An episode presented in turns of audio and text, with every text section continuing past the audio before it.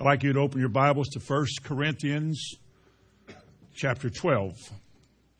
I want to use uh, three or four verses of Scripture here to teach on this subject God's plan for being where He set you. Kind of a long title, but I'm not a good title giver. God's plan for being where He set you. 1 Corinthians 12 and verse 12.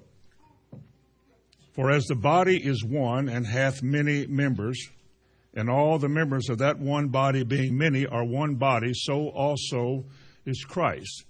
Obviously, a body of believers is not a believer, but it's a group of believers, which we believe in a New Testament church are brought together by the leading of the Holy Spirit to assemble together to worship, observe the ordinances, and so forth.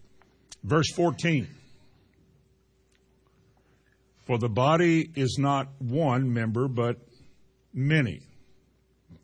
And then in verse 18 But now hath God set the members, every one of them, in the body as it hath pleased him. Now, to set means to place a person or a thing.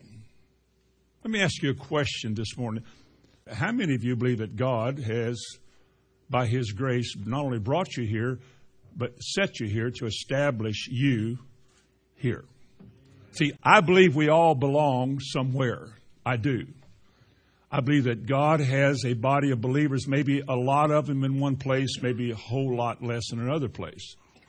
But I believe it's divine direction the stirring of God to do whatever happens to cause you to go. That there's a place that we all belong and that God puts us there. It hasn't been proven that everybody who says that, well, God brought me here, it hasn't proven that they really did belong there. They weren't really set there. They were not really actually placed by the Lord there. Though they were there, it was not so much something that God did as much as they wanted to be done for themselves. Now, I know that God is in charge. There are no mistakes, that everything happens for a purpose and a reason, and it leads to a conclusion. But let me ask you all a question again this morning. When you came to the body you're in, if you're out there in the electronic world, or if you're here today, or a visitor, whatever, did God lead you somewhere because of some revelation He gave you about a need in your life? Or did you, as I did, did you move here to flee? I fled to Shelbyville. And in looking at all the options I thought I had about where I could go, it turned out that I fled back to the place I had once fled from. But I came here to escape. I came here to get away from a situation and something that I didn't fit into. It wasn't for me.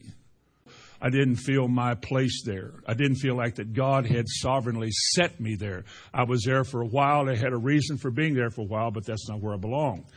And I came here for that. Or was it, did you come here because where you were before, there was no body of kindred believers? You were kind of alone and searching for somebody to worship with or fellowship with, and you knew that there's more to the Christian life than just being alone and looking for something spiritual to be a part of. We all belong somewhere. It's not always convenient, but we all belong somewhere. Or maybe people left and came somewhere because there was error where they were. You know, they were preaching error. They were against the charismatic experience. Or they were against some things that you thought were very important to you and they came against you. Or maybe there was just no anointing. Maybe you were in a traditional type church where a preacher was trained to do things a certain way and he knew no more to do than that and, and it was somewhat dead. Or maybe it was a church that had Ichabod written on it. You know, the Lord is not there. I mean, they act like He's there and they do all the singing and all of that, but there wasn't anything there. Or maybe it was some controversy again. Maybe you were singled out in the sermons every Sunday because of your speaking in tongues or because you believe in the gifts of the Spirit or you cast out a demon. I've been there. And the reputation for doing such things that nobody else knew what you were talking about was such that you became scorned. People scorned you for that. And so you had to escape that because it was not a free place to live, just constantly in turmoil. And you had to get away from there. A lot of people leave and go places like that. I think God can stir up a nest. God can stir up a complacency and cause you to see there is a need for more in your life than what you have or than what you're getting. And I believe God can move us around and stir us up that way. Maybe it was a lack of godly leadership. Maybe it was just a, a form and formality, is all it was. Fear of being controversial, a fear of taking a stand uh, over certain issues that would cause you to come under critical attack. I've had people in my life say they were going to stay in churches that were either dead, dying, or in error. They were going to stay there to win them to Christ. I don't believe that. If they have a form of godliness, but they deny the power thereof, the Bible says, from such turn away. But people have reasons for not wanting to be uprooted and move and leave. It's not comfortable. You know, this church is basically people that have moved here. There's very, very few people here that lived here when this whole thing got started. And many of those who were here have already left. There's a few left. But almost everybody here came here from somewhere. I did. Most of you did. We moved here. We had a reason we moved here. There was some need in our life to leave where we were and to come here. We just needed to escape, perhaps. But we're here. And many of us have found that when God sets you somewhere, it's not always comfortable. It's not always convenient at first. I mean, look around. We really didn't know each other when we came here. One came from the far end of the country that way, one down yonder, one way over there, and one down here, and we got the south and the north and in between mixed, and we were this way and that way, but we all felt like God brought us here. And I have to believe that staying here, we have to believe that God set us here. Or He, in the sense of setting, He set us here, He placed us here for a reason that he had a plan specifically for us here as his people in his body. Now, this is not the only body of believers around, but every local assembly is called the body of Christ. A lot of people use the word body of Christ as a universal term for the whole world, you know, the great body of Christ. But a body of Christ is really a local term for local believers. We're a body here. There might be another body over there and out there, but this for us is the body of Christ. This is where I belong. This is where the Lord has sent me, and it has turned out well for me. Because there were times I thought, uh, I think I'm going to catch a hat. Most people don't know what that is today because most people never take their hats off. Men don't. They wear them everywhere. But there was a time when you walked into a place, you took your hat off and you hung it up. When you got ready to leave, you got your hat back. So, whatever the reason was that we wound up here, from wherever you folks came from, you basically came here because you had a need. If the need was big enough for you to leave whatever you had, whatever you had established, some of you quite a bit and you were willing to go somewhere and literally start from scratch. That's how great the need was. Many others who wanted to do that didn't have that great a need. They wish it was like conviction versus preference. I would prefer to have all of that. I wish I was there, but I am not convicted to leave and do that. And I have found in my lifetime that people who were stirred up to leave and to go somewhere, wherever it is the Lord directed them, or they felt like they should go, the more they prolonged that decision and held back, the less likely they were to ever do that. And they stayed where they were and became pretty much like everything else there. I think that's somewhat of a tragedy also because it could have been better there is a cost to everybody to do what's right. It always costs us something to make right decisions. But you get paid back in blessings. And God makes it better in the end than you thought it was ever going to be. He makes us to come to the places where He brought us out to a good place. But there's a struggle, there's a time you go through and difficulty you have to deal with. But God is faithful. And He never leads you somewhere He's going to forsake you. And where He leads you, He's there going to change you. Let me give you some things today about God's plan for your life. And let me begin with the one basic, essential need that anybody has to have when you go anywhere. If anything spiritual is going to happen to you, you must have this particular characteristic. It's called commitment. There has to be from you a commitment let's call to that body, that body that God put you in. Remember, it's His body. He didn't bring you here to be a spectator. Nobody was sent here to be a spectator or a reporter. He didn't bring you here to sit in the stands while others run the race. He brought you here to be a part, to be involved. Not to rule, not to reign, just to be involved, to be a nobody. With all of our background, you know, you come here, you're not here to let everybody know how great you are. You're here to be a part to fit in, to be a, a wheel or a, a thumb or an arm or a nose or an eyes, he says in chapter 12, 1 Corinthians. I want to be a part of this body that's God is working in and working through, sometimes slower than I'd like for Him to. Sometimes it's wonderful what I see happening in people's lives. But I want to be a part of that myself because He requires that from us. And by commitment, we mean things like dedication. This is important to you being here. It is important to me because this is the call on my life, and it is necessary for me to be here. If I am anywhere else, I am only there momentarily, for I belong here, especially on the days that we have called assemblies.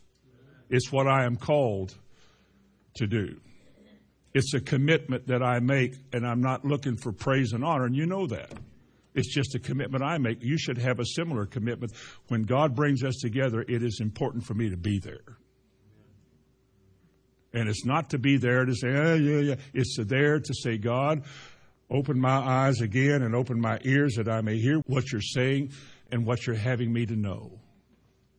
To be committed to something is really to place your trust in something. I'm believing that God. I have to believe this.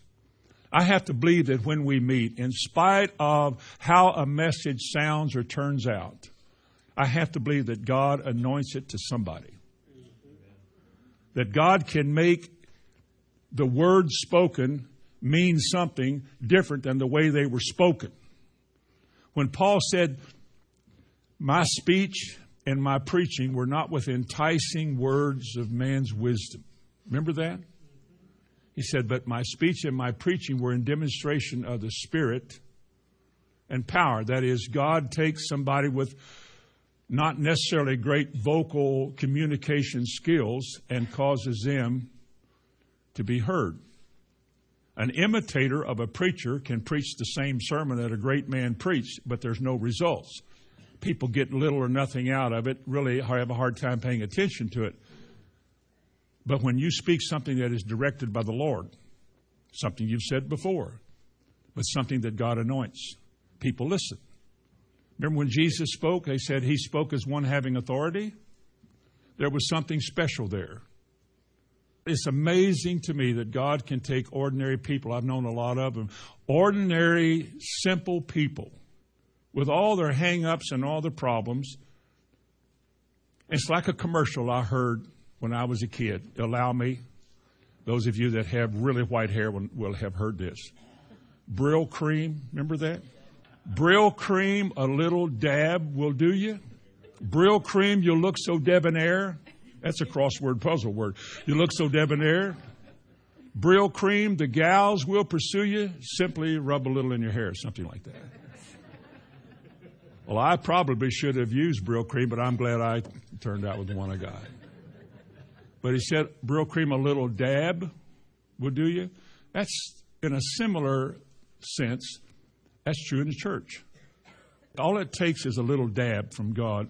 The word anoint means to rub in. That's what the word literally means. And when God touches anybody, the least of you, The ones who say, Oh, I can't do that, I can't. God can touch whoever He chooses to touch in any particular place He wants to touch them and causes their words to have meaning and impact. Now, we want to bronze them after that and put their picture on the wall because, oh, look what. But you fail to see it's just an ordinary human being that God uses. It's the anointing that does all the work. I mean, Luke 17 10, we are still unprofitable servants. We haven't done anything. We've only done what the dab enabled us to do.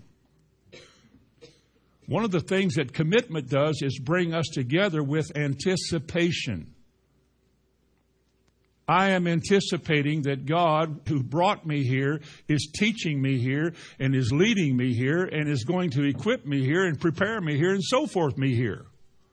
Therefore, I believe that whoever he puts there to do the talking, God will anoint that person and I'm going to benefit from it. So I'm looking for God to do something.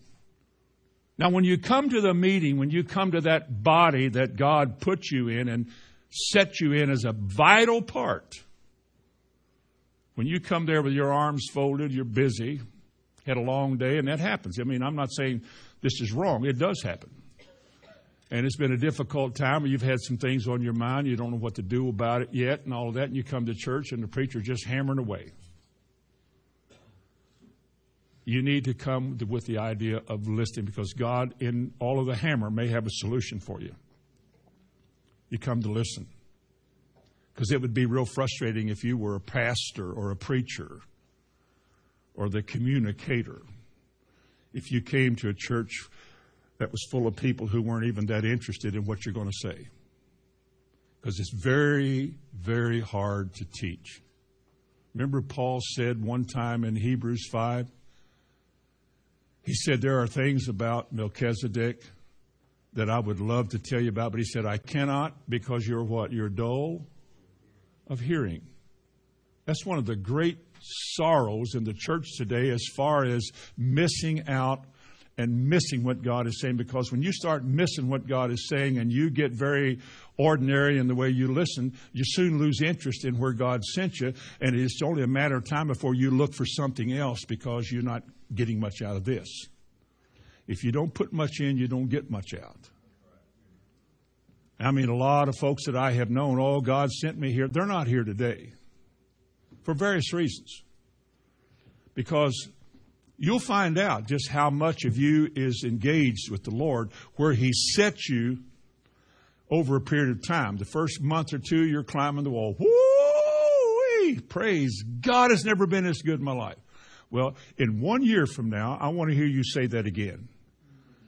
Because there comes that slow time, and when you really have to fight, and you really have to lay hold, and you really have to as David did at Ziklag in 1 Samuel 30, you have to encourage yourself in the Lord. We all have to. And of course, you pray and you expect God to do something. But turn to Psalms 37 and verse 5 for just a moment about this word commitment. Psalms 37 and verse 5. Psalms 37 and verse 5 tells us to commit our way to the Lord. Does it say that? somewhere in that verse. To commit thy way to the Lord. Now that is wherever you are, whoever you are, whether you're in no church or in a big church. We are individually, personally required to commit our way unto the Lord. That's a decision that I have to make that nobody else can make for me. You might have been born in this church. You didn't come here. You were born here and you've had no say in the matter. You just grew up here. But one day you have to realize that you have to commit your way to the Lord as well as where the Lord put you. You can say, I'm committed to the Lord, but only in the big church. My name is written in heaven. I'm going to heaven. I don't need to go to church every Sunday. I don't need to be here. I don't need to be there because I go. No. God puts you in the little church, the local church. You belong here. And you got to commit your, not only yourself, but your way because your way includes where you worship. Now, the word commit means to roll thy way. Literally, it means to roll thy way upon the Lord. Let me show you a picture here. You all going to enjoy my drawing? my way. It's like a big wheel. And this is me. Can y'all see that? It's just as good if you don't. That's okay. This is my way. I'm going through life. It's not easy. It's not just a piece of cake. You have to work at it all the time. You have to deal with things, work at things, struggle with things. And we ask God to bless us as we roll our wheel through life. Make it work for me, Lord. And God says, No, here's what I'm going to do. I'm going to prepare for you one of these things. It looks something like this. Does anybody know what that is? Is that a trailer? This is you rolling your way. This is what God's provision is for you and your way. It is not within a man who walketh to direct his steps, but the steps of a good man are ordered by the Lord, and God will direct his way, but only if his way becomes God's way. So Psalm 37 verse 5 says, Roll thy way upon the Lord. I think did in 1 Peter chapter 5, cast all your care upon him, for he careth for you. Doesn't it say that? Now, that's a decision you have to make. Everybody in this room wrestles with something. Nobody is left out. You wrestle with something, you have arranged to wrestle with things, or you just wrestle with things. You're a businessman, you're a wife, husband, you got a job, or going through some things, or God has taught you some things you didn't know what to do with, and now you're trying to please God and do things right. You're wrestling with something. But the only way you'll see the victory come, as well as the only way you'll find what God sent you here to find, is if you commit your way to the Lord. Now, if you don't do that, you will indeed waste a whole lot of your time sitting here waiting for God to do something, and it never happens. We are here for a reason. There's a purpose in me being here. But how many of you know that rolling up this ramp is not easy? Well, I just can't do it. You can do all things through. You'll find there's a another somebody with you, helping you, and you push, oh, I can't do it. I try to. There's somebody back there with their finger just pushing just enough to make it keep going just a little bit. You uh, just keep going. It's moving. It's it's moving. It's moving. And he just pushes a little bit more, so you don't give up and quit. For God shall supply half of. I mean, it's right. All of your need, and one of your needs is Cast all of your cares upon the Lord because he cares for you. Without this, trust me with this. If you don't do this, nothing spiritual will happen. You'll end your life with many questions that you can't answer, somewhat frustrated, but I came here and I didn't get healed. I didn't get this. I didn't. And you'll realize that you put very little into what you're doing. Because I can look around at people that really put their heart and soul in what they believe God wants them to do and the way He wants them to be, and to begin to unhook from selfishness and begin to love other people and care about other people and help other people and do unto others as you want people to do for you. You get a lot of chances to do that in a body of believers because God always shows somebody with a need. And He quickens your heart to say, why don't you help them? You got to commit yourself to a willingness to do that. Because without commitment, I don't know that anything is ever going to happen like you really want it to happen. Commitment. Now, don't answer me here, but how many of you can say, I'm committed to this assembly as Shelbyville Christian Assembly? I'm committed to being here. I'm committed to being active here in what we do. I'm a part of it. I'm committed to attendance. When we meet, I'll be here. I'll stop whatever else I'm doing or I'll make other arrangements because I'm going to be here. You know, at times you can. I know that. I'm committed. I'll support it. I know their needs and I'm going to do my part. That's commitment. What about commitment? This isn't easy for me to say, but what about commitment to the pastor? And I don't mean to hand me your wallet and your pocketbook when you come in the door and let me get what I want. But how about just respect? Now, I get that. I, don't take me wrong. I don't know anybody in the world I'd trade places with in any church on the globe. Because sometimes I feel like I found me a haven of rest right here in Shelbyville. It wasn't always like that. It wasn't always like that. I think that anybody that goes anywhere is not there to analyze and do the preacher. We're not supposed to carve him up after church and have him for lunch. I don't ask anybody to agree with me. I don't want anybody criticizing me either. And one goes with the other one. I don't ask anybody to dot their I's and cross their T's the way I do or see everything exactly the way I do. But you're not free to go out and criticize either. I mean, you really don't belong there then because you're not trying to be a helpful part. You're tearing something down. And God hates division. Commitment. I've got to have this commitment thing before these other things are going to come to pass the way they're supposed to. If I am unwilling to commit myself fully to this assembly as a part, believing God set me, it was His will to set me here. And being set here, the Bible has a lot of things that describe the way I should function and be as a member of this body. Now, if I'm unwilling to do those things and commit my way to the Lord, then our time in this assembly is going to be futile.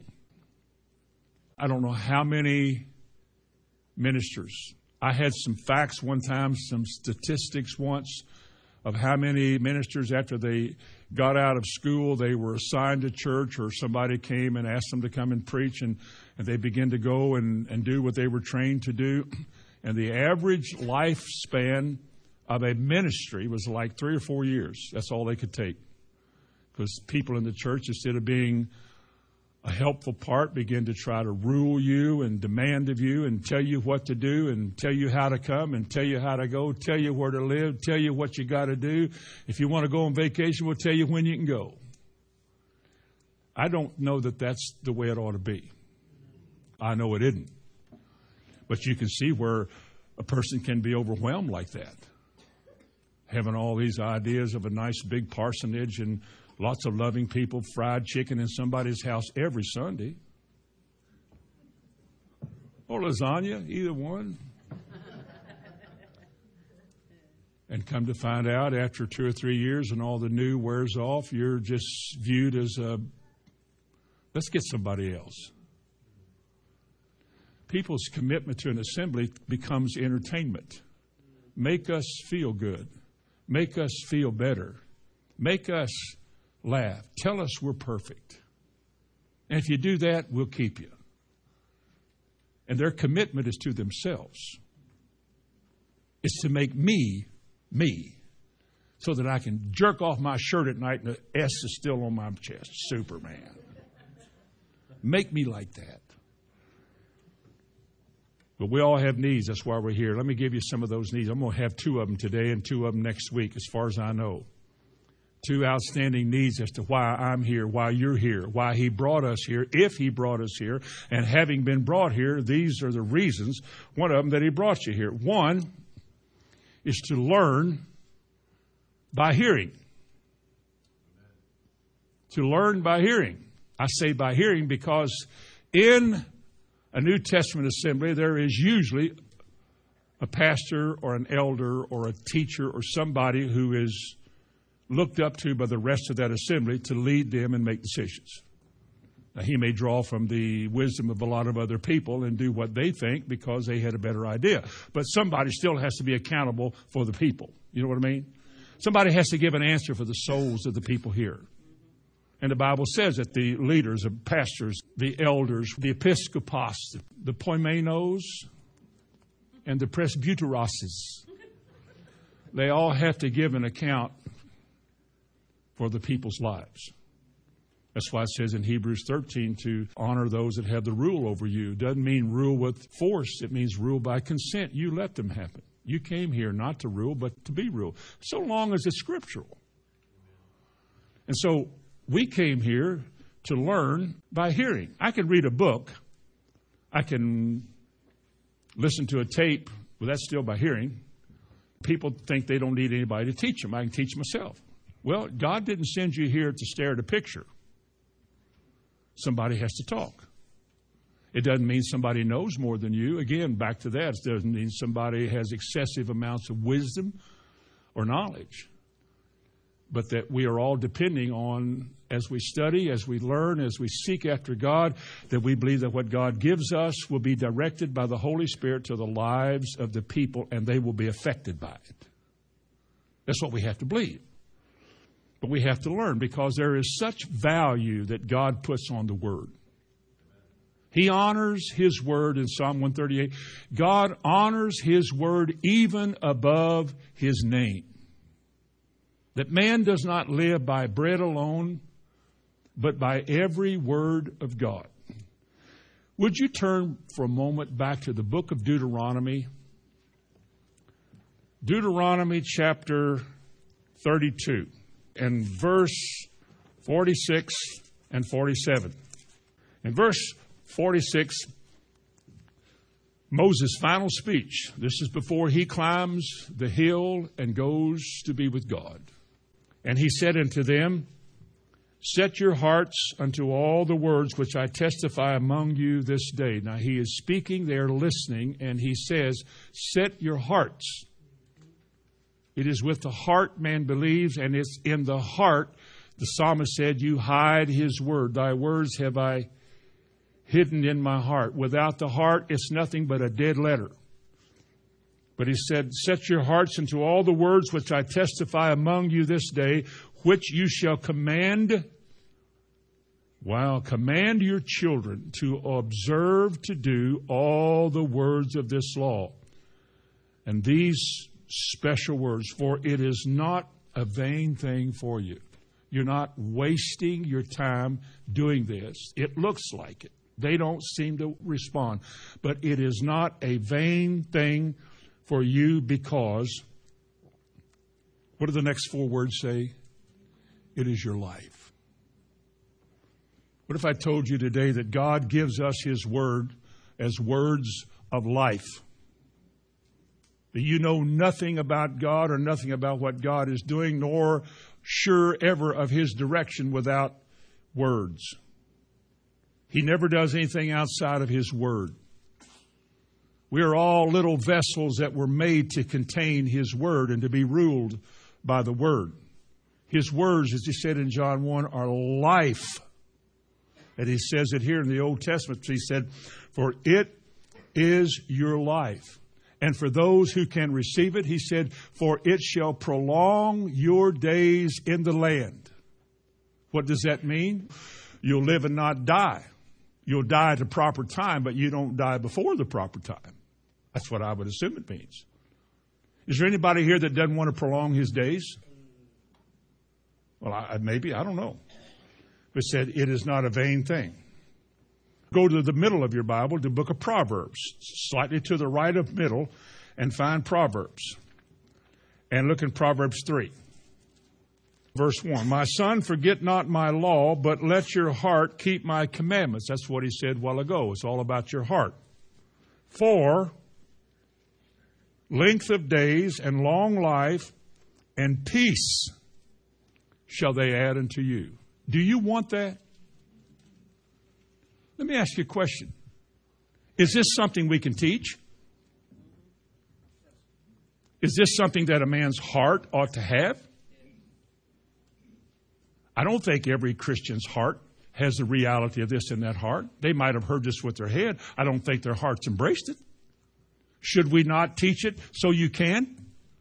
So that you can live every day having the expectation that God will prolong your life and give you peace, length of days, long life, and peace?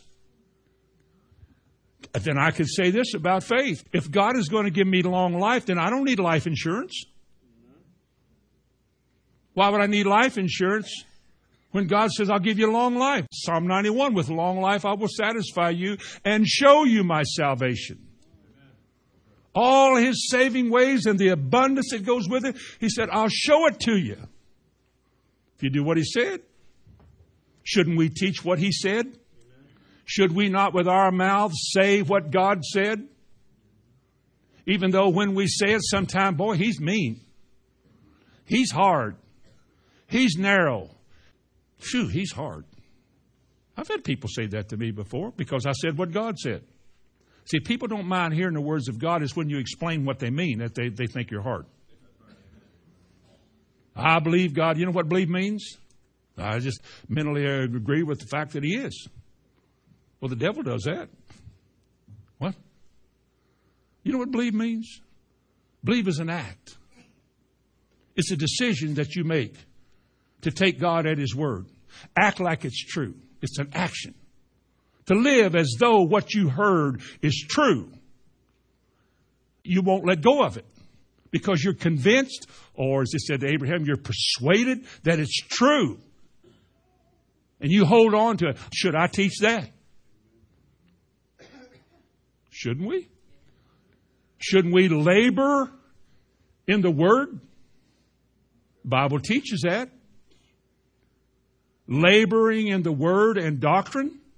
That's New Testament for the leaders. It's so essential and so necessary. You must spend your time and energy finding out what it means and then sharing it with the people. They don't want to hear it. Christians aren't noted for their desire to be taught and sit in here and listen to a preacher for an hour and 12 minutes and so many seconds. Wherever how long I'm accused of preaching, I hope I'm guilty. Christians have just come to take God for granted. God sent me here so I can sing them over again to me, lovely refrains of love. That's all. And you walk out of here and the devil makes a fool of you. You don't know how to fight the good fight of faith. You don't even know what a trial is. You can't stand your own ground. You can't even teach your children. They follow your example. They're the same way, and I try to teach them. It's hard. We labor in the Word. We pound the pulpit. We keep pushing the Word in there because God sent us here to get this Word in our hearts. Because that's where it does its work. Thy Word have I hid in my heart that I might not offend you by doing something else or sin against you. The Word. We labor in the Word. We should. We should study it we should make it the basis for what we're doing. It should be the reason that we are here or there or buying or selling or not or, or whatever. We should hide the word in our heart. We should study to show ourselves approved unto God as workmen who needeth not to be embarrassed and ashamed because we don't know what the word says. Oh, I can't quote the Bible. Time out. This means time out. I can't quote the Bible. How many phone numbers do you know right off the top of your head? How many birthdays with phone numbers do you know right off the top of your head? You don't have to pull a piece of paper out and say, birthdays here, I got a list of. Women know every one of them. They know the hour of the birth. They know how old your children are by how old their children are. I'll say now that one, uh, she was born right after, uh, but that would be 19, yeah. They even know the month. Women know volumes of things without help. Except how to quote John 3:16. And I'm not saying women, all of us for that. Women are mighty in God. It's men that are problems. Okay, now we're all right. But that's why he sent us here to learn by hearing. If I wasn't supposed to speak, then there would be no reason for you to be here but I am here to say something. I am required to say something. I am required to do things about what I said. I've had to make a lot of decisions here as a pastor. I made some bad ones, made some bad ones, and a few good ones because I had good advice. We still have to do it. But we learn. We learn because we are taught, and somebody teaches us. Proverbs 4 and verse 22. Are you Proverbs 4? Let me read this one while you're getting there. My son, let them not depart from thine eyes. Keep sound wisdom and discretion. So shall they be life unto thy soul. That's Proverbs 3 again. That's verse 21 and 22. Then in Proverbs 4, he says this, as we're all familiar with this. Concerning the words in verse 22, for they are life unto whom? For those that find them. And health to all their flesh. Should we teach that? Should we not make that a vital thing? I want y'all to live long. I hope we never, ever, ever in the history of this assembly never have another funeral. Never, not another one. Everybody just lives until Jesus comes. Be a hundred, whatever we are old. You might be surprised. It might be in a couple weeks. Maybe after a while. I don't know. I just pray that we get so full of the knowledge of the Word, not to be puffed up by it so that look what I know, but to be grateful for what it's done in your life. That it has rescued you, it has kept you from error, it's kept you from making decisions that are not good decisions because the entrance of His Word. People don't have that, they do a lot of foolish things. They have no discernment. There's people going to be playing the Santa Claus thing this week, this month, next month.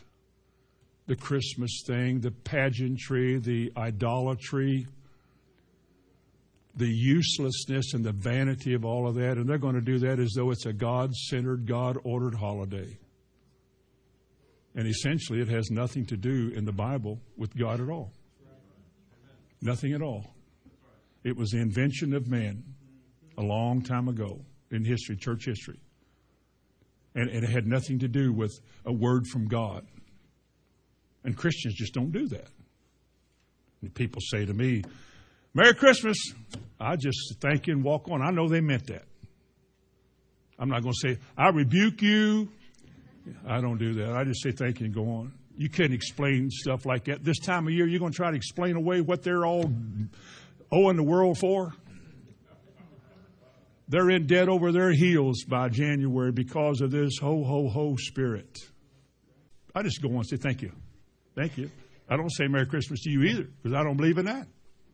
They said to me. Well, Merry Christmas, Brother Tom. Thank you. They meant that. They meant that well. They didn't mean that to embarrass me. Thank you. What's old Santa Claus going to bring you? I remember one time, one of my children, some lady in Muncie, Indiana, Bonnie was at a ladies' meeting, a women's meeting. Bonnie always wanted to be a preacher. Actually, she didn't. One of my kids, we were sitting there, and a lady said to this little boy of mine, What's old Santa going to bring you? Turn around, look at that woman. I'm sitting there thinking, Oh, not him. Oh, no. He turned around, he looked at her and said, He's a demon. I did. I thought, Oh, no. And she looked back at me and said, Who told you that? And I thought, Come on, kids, we got to get her. Let's go get her. he didn't point to me, he pointed up like that there.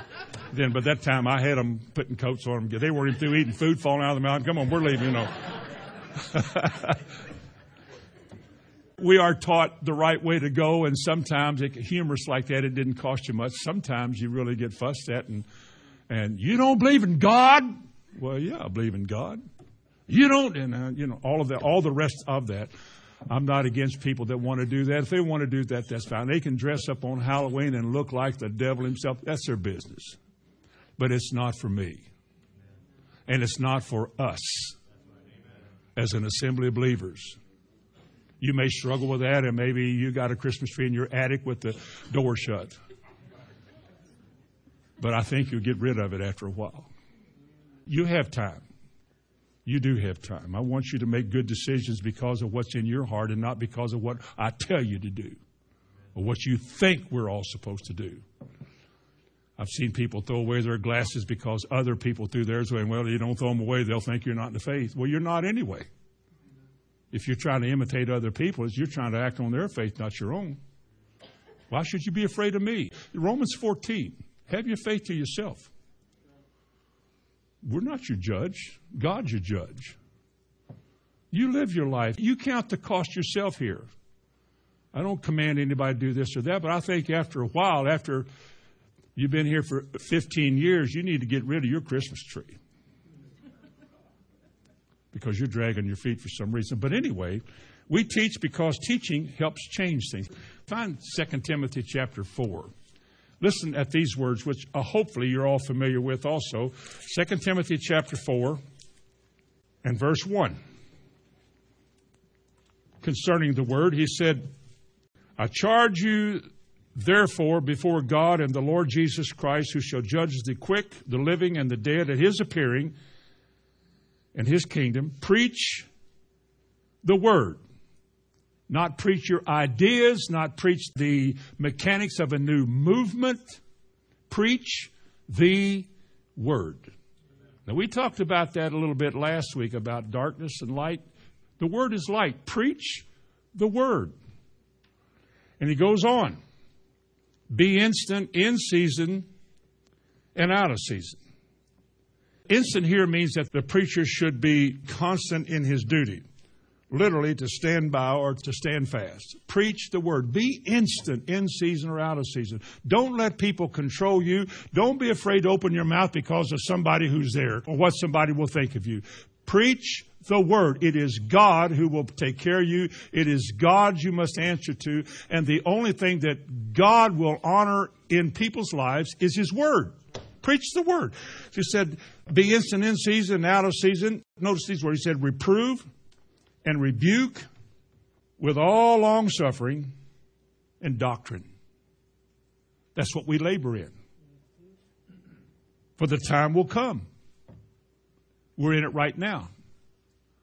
And this has been true for a lot of people who thought this is where God sent them and they got away from it. And the one thing they've left out of their life is doctrine. And they've looked for a nice place to go where they can just recover from this place.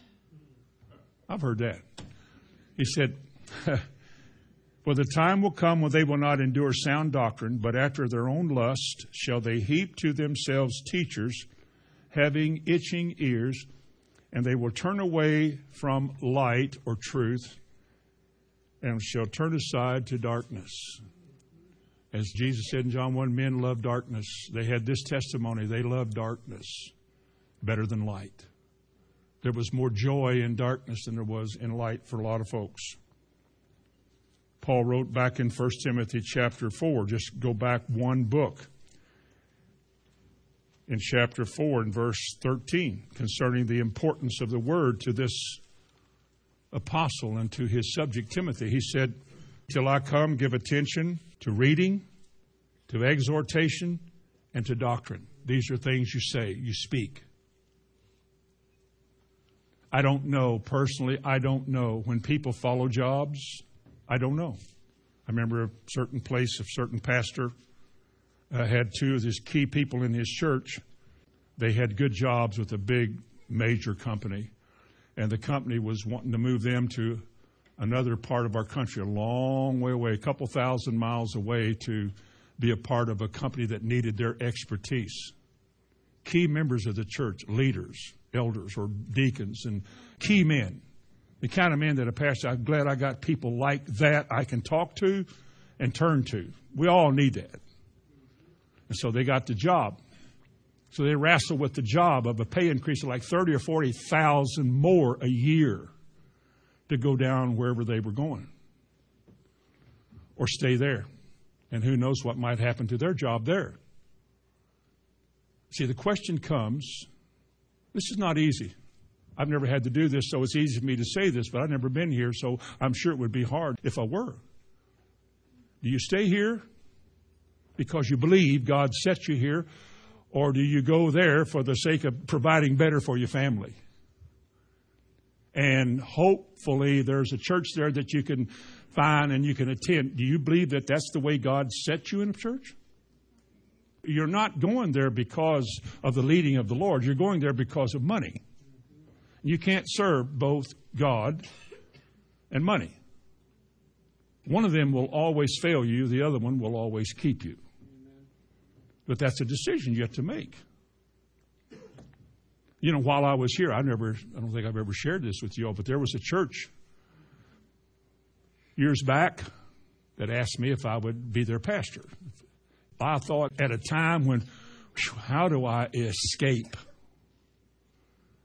And I looked at where I was and I thought, if you were here with what you believe and what they can receive, you wouldn't last a month. And then you'd be on the street with a can somewhere, a little tin cup. So I thought, no, I'm going to just stay where God put me. And you know what? He makes it work. He makes it work.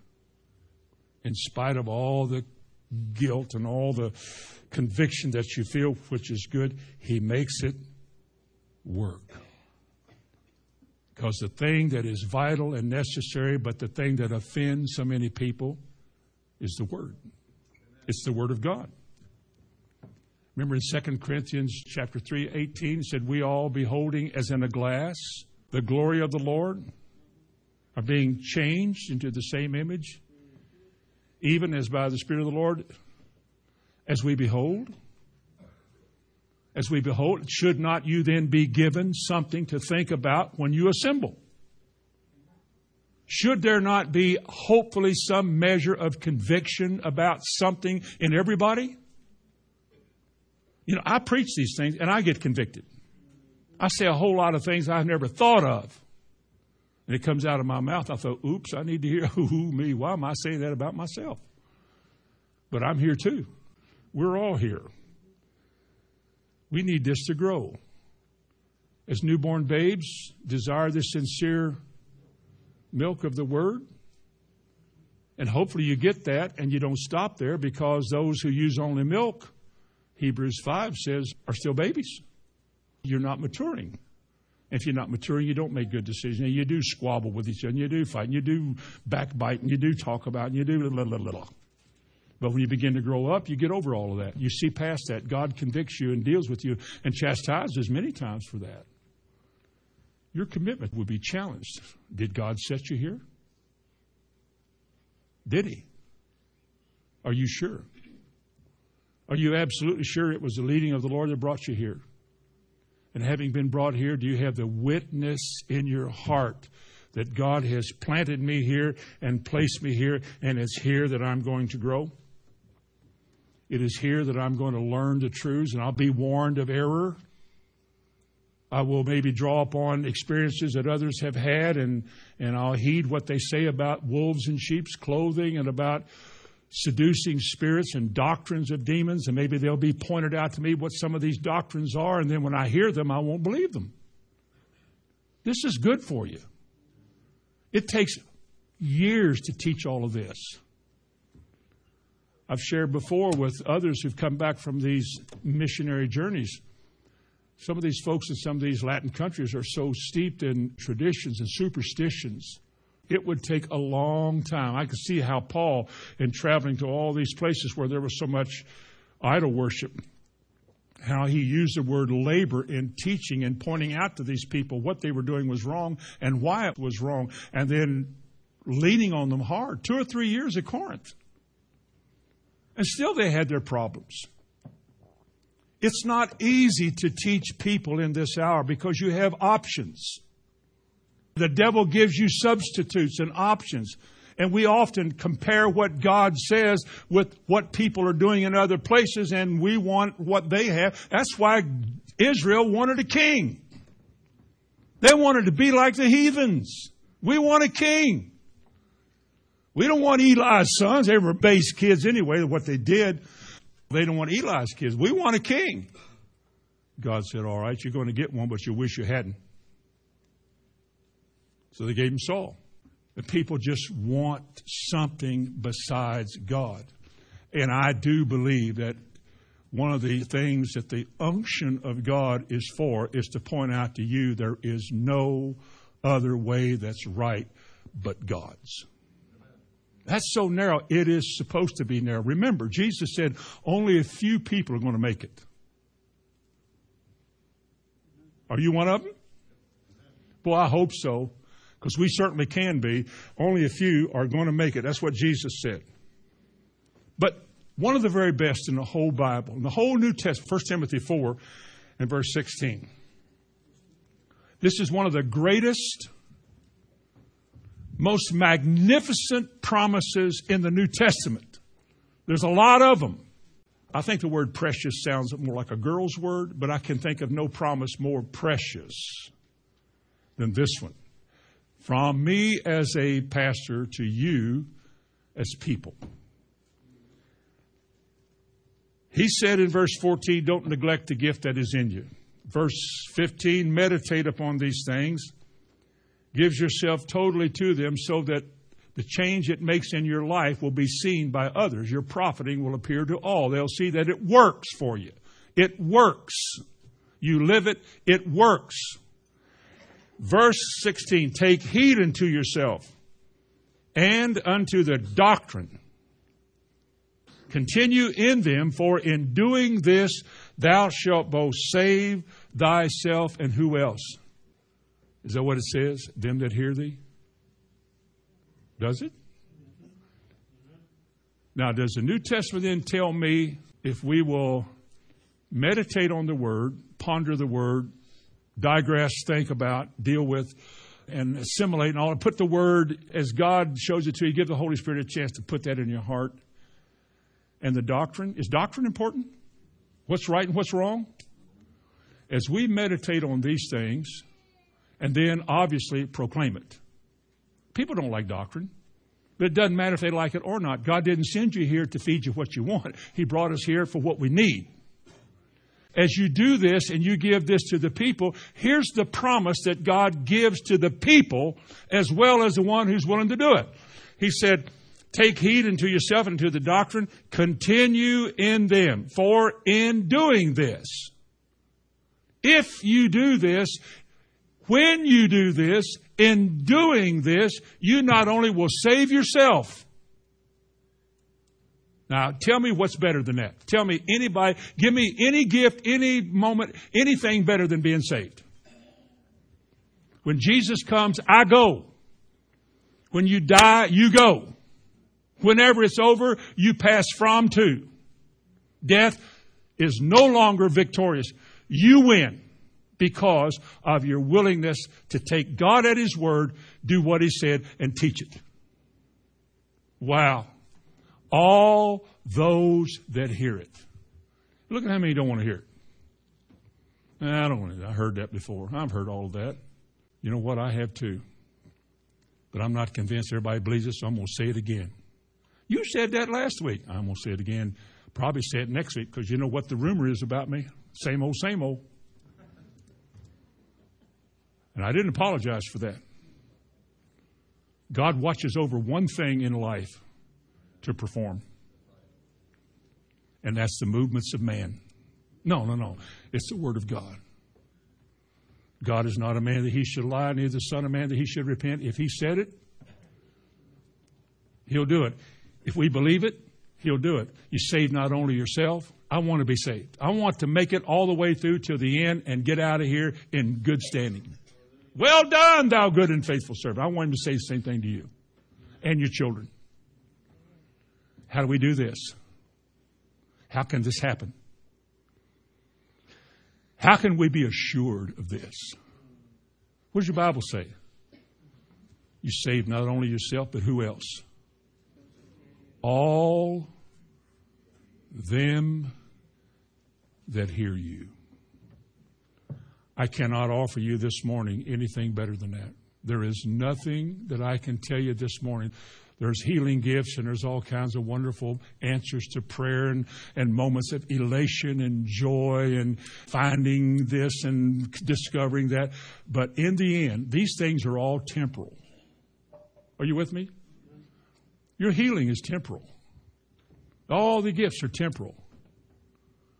It's all over. When you go from here to there, the only thing that lasts and continues on is love because God is love. Faith and hope are for this life. You won't need it there, it'll be realized there. And you'll find that in the environment of God, everything beyond what eye has seen and ear has heard, everything that's beyond your best day and your best thought, and your best moment, the best sermon, the best hour in the church, the best anything you've ever.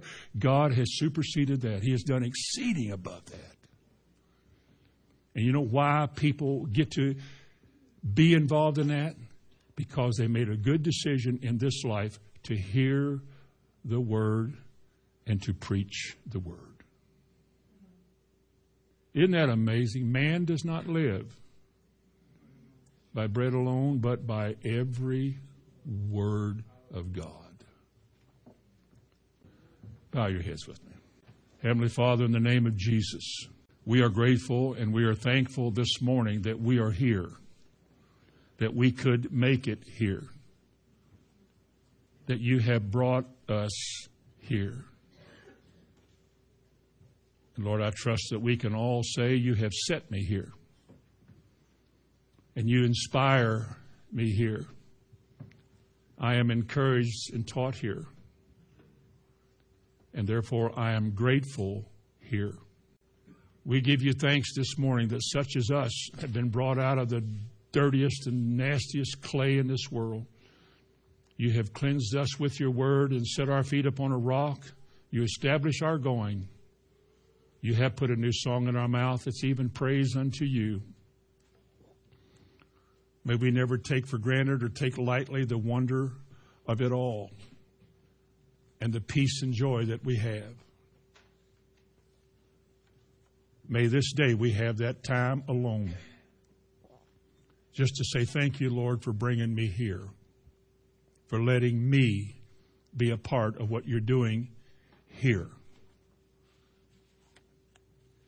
May I be committed to what you sent me here for. Maybe you can pray that. May the Lord bless you if you do. In Jesus' name, amen. Amen.